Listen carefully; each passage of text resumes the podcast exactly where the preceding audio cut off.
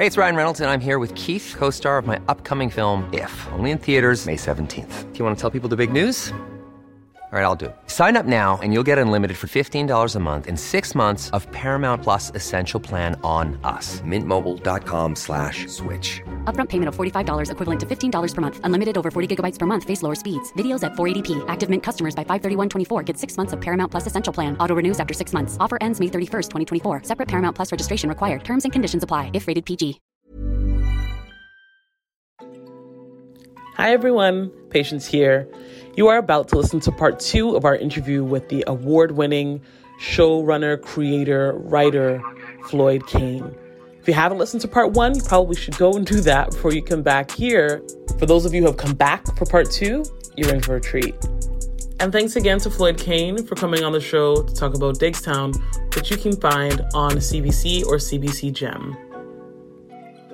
I guess pivoting back to, to Diggstown, I do think that shows like this shows like this do a good job of showing our communities to ourselves. Mm-hmm. Um, so I, I just want to say that I hope that that that Diggstown um, is contributing. I'm sure that it is contributing to the, the kind of healing and, and processing of that intergenerational trauma that that needs to take place moving back to the show um, you know the rest of the cast so in, in, addition to Marcie like it's a really diverse cast with layers of complexity in, in each and every one of their characters. How important was it for you to show the intersectionality that exists within each of them as opposed to just centering or focusing on Marcie's story? Well this is about how i move through the world. So when we talked about when we talked earlier about you know Marcie having bits and pieces of me it to me that was it's more so about the fact that Marcie like I walk through a world where I am not the only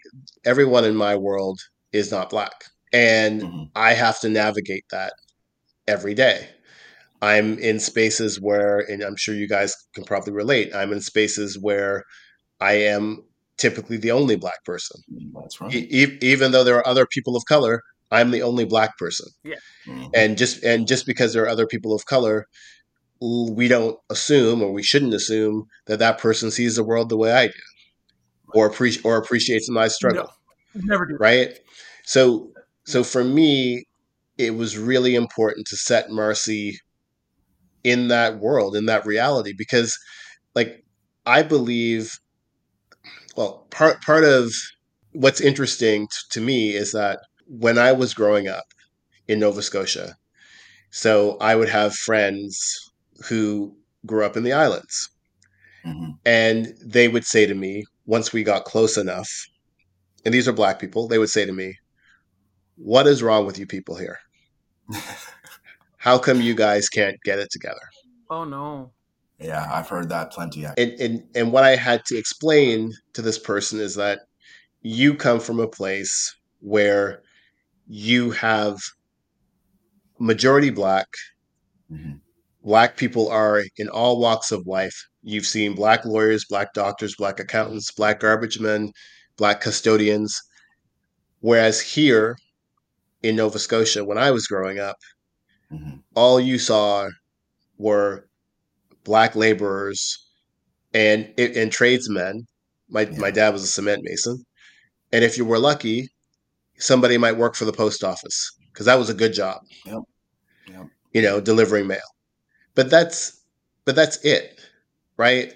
And and once again, if you don't see yourself, right? If you don't see yourself, then you can't you have nothing to aspire to, right? If you don't see these Im- if you don't see these images, if you don't meet these people in your life, if you don't have these role models, you have nothing to aspire to. Mm-hmm. And so for me, the idea of Marcie and having her walking through life and and seeing this intersectionality, this was really about me saying, okay, look, the world that we live in, we're never we, like we don't black people in Canada do not have the luxury of going to a bank where mm. the person they deal with is black, the grocery store, the cashier is black. We just simply don't have that's not how our society is set up.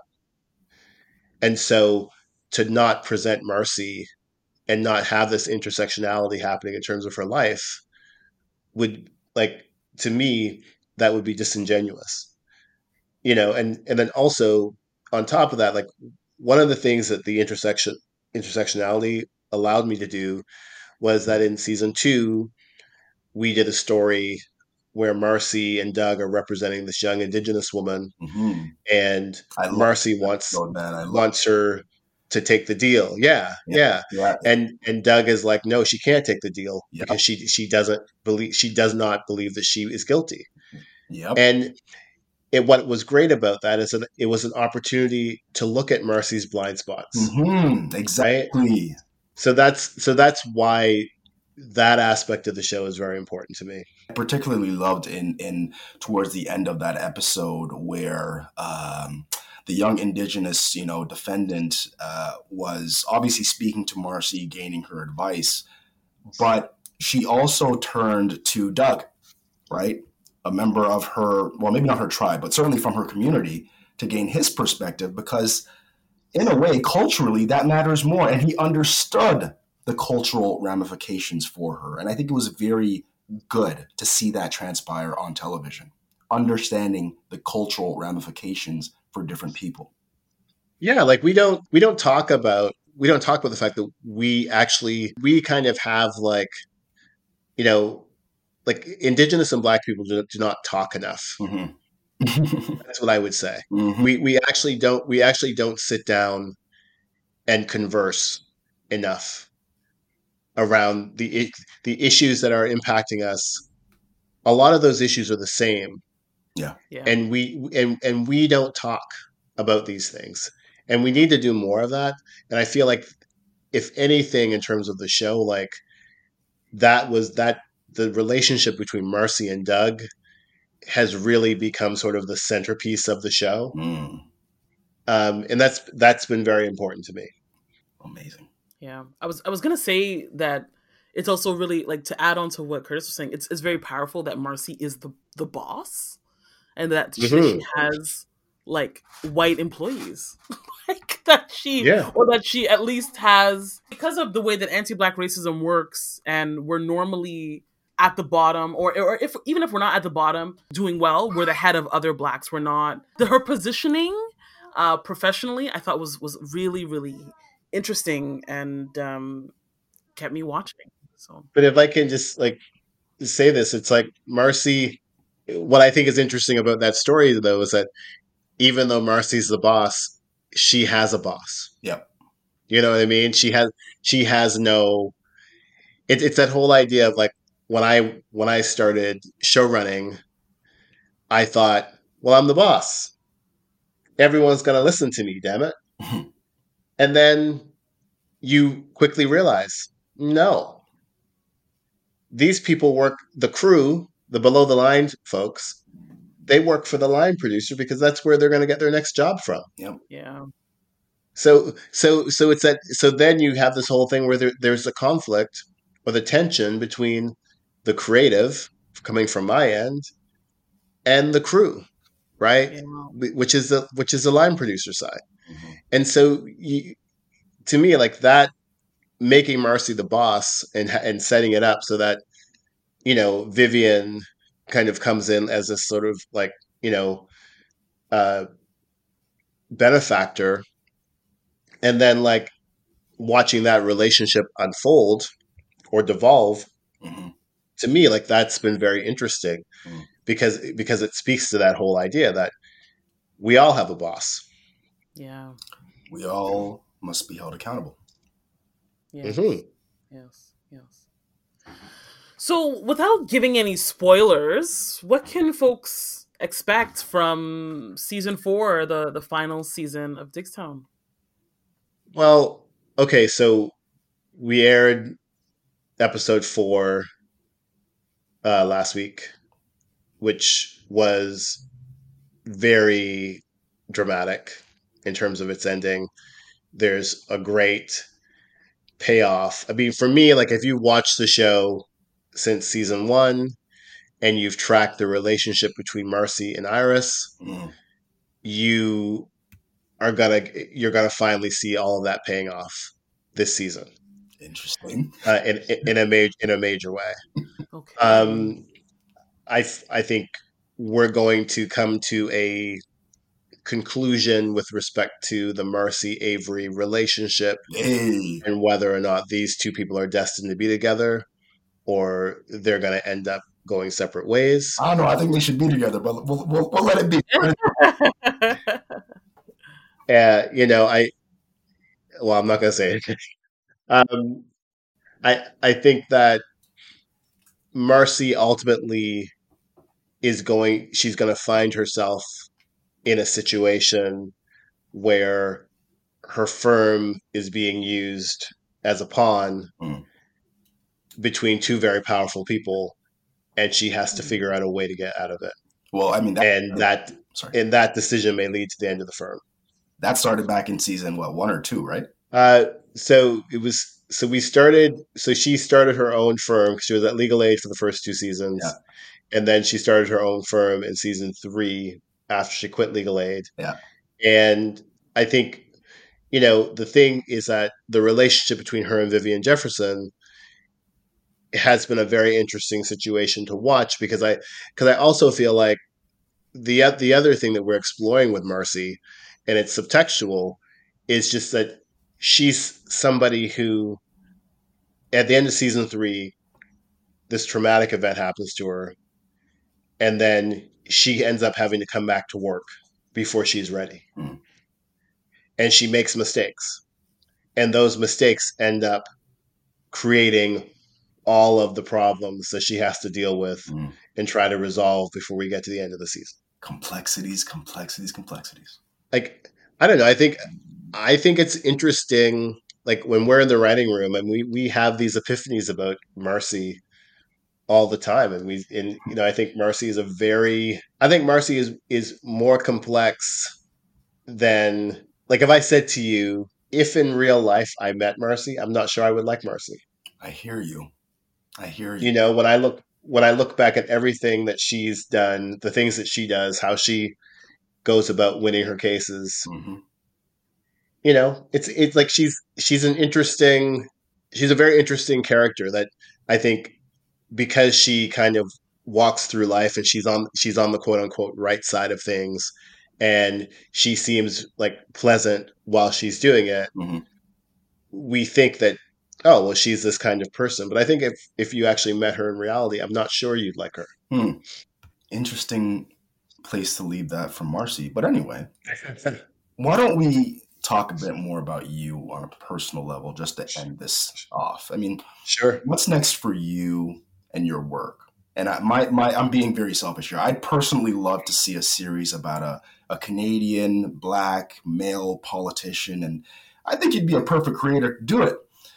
Is there something like that in the works from your perspective? I think. Listen, I I think that you should basically go out and pitch that idea. I think I, I think that's great. have to do it. I I, I think that's a, here's the thing. I think that's a great idea for a show. uh-huh. I think our political landscape is not interesting enough. I think you're To be honest. We have to. I think you're right. I think you're right. Like it's just it's too like like because the thing is is that it's just. I mean, when you once again, I mean, what are what are the political scandals? We gave too much money to a children's char- a, a charity for children. Yeah. And so, who suffers as a result of that? Yeah. The children who were receiving the benefits of that. I- Uh, I guess what I'm thinking of though is like we got we got House of House of Cards from the UK, and then it transpired into you know the the US version, and and Yeah. these were effectively fictional pieces of work. I mean, they were based on a character. It's true. Yes, they were based on a character, but overwhelmingly they were fictional pieces of work. Why can't we have something like that here in Canada for a black politician? Yeah. well, Yep. do you want? Do, but do you want me to be? Do you want me to be real with you? Or do you Be want real. me to I'm be, mad we're on the show. man. listen? Ask yourself this question: like, why did it take so long to get a show with a black female or black person in general as the lead of of a Canadian drama? Mm-hmm. Well, can you tell I mean, us why? Why did it take so long? Can I tell you? Um, listen, here's the the reality is that TV in Canada is not made for us. Mhm.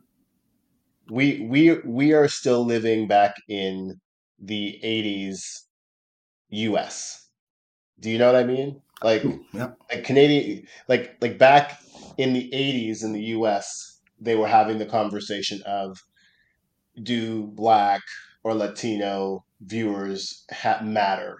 Yeah. When it comes to making our shows, do we care if they watch the shows? Right, because we get no economic advantage in terms of the advertisers go saying, "Well, who cares if they watch? They don't have any money. They don't buy anything. Right. So they don't matter." Right? We're still having that conversation here in Canada. Yep. Right. Like when you look when you look at like so so in the if you look at the U.S the Nielsen's every year they do a breakdown. Mm-hmm. Top top ten shows blacks watch. Top ten shows Latinos watch. Mm-hmm. Top ten shows Indigenous people watch. In Canada, Numeris breaks down their stats by gender, age, and language. They do not. They they will they they are not open about what percentage of their like you know 4800 Numeris families are uh, of color mm-hmm. who are black where they are geographically across the country nothing they like and and no one is insisting like all four of the broadcasters sit on the Numeris board none of them are insisting that Numeris make this information public. Yeah. Yep. So so so so when it comes to the whole notion of why has it taken so long for Marcie Diggs to happen in our country? It's because the broadcasters are not who are all ad supported are not programming we're not programming for us. And it just so happened when when we walked to the CBC and pitched the show they were ready for it yeah Wow. right like it, it wasn't i mean to be frank it wasn't because i'm this great awesome person and i like dazzled them in a pitch it was because they were ready for it mm-hmm. Mm-hmm. you know and i just happened to walk in at the right time Yeah. Wow. timing is everything Yeah, man. Oof. Well floyd i mean look man this has been an both an, an informative conversation both from a a perspective of you know watching admiring Diggstown, but also from hearing from a, a black man with a legal background who's making things happen in showbiz in particular and the realness that comes with that. So we just wanted to thank you for making the time and hopefully we'll uh, we'll have you again in the future to talk about that uh, that Canadian political show based on that black political uh, listen i love it. I love it. I love it. I think it i think it just could be like i actually think you know it would be really interesting if it were like a murder mystery. Mm, like i love it. I love it. I just think that's a great world. It's just like you know it's just figuring it out. I mean you know you should I, i'm telling you you should really pitch that awesome got work to do.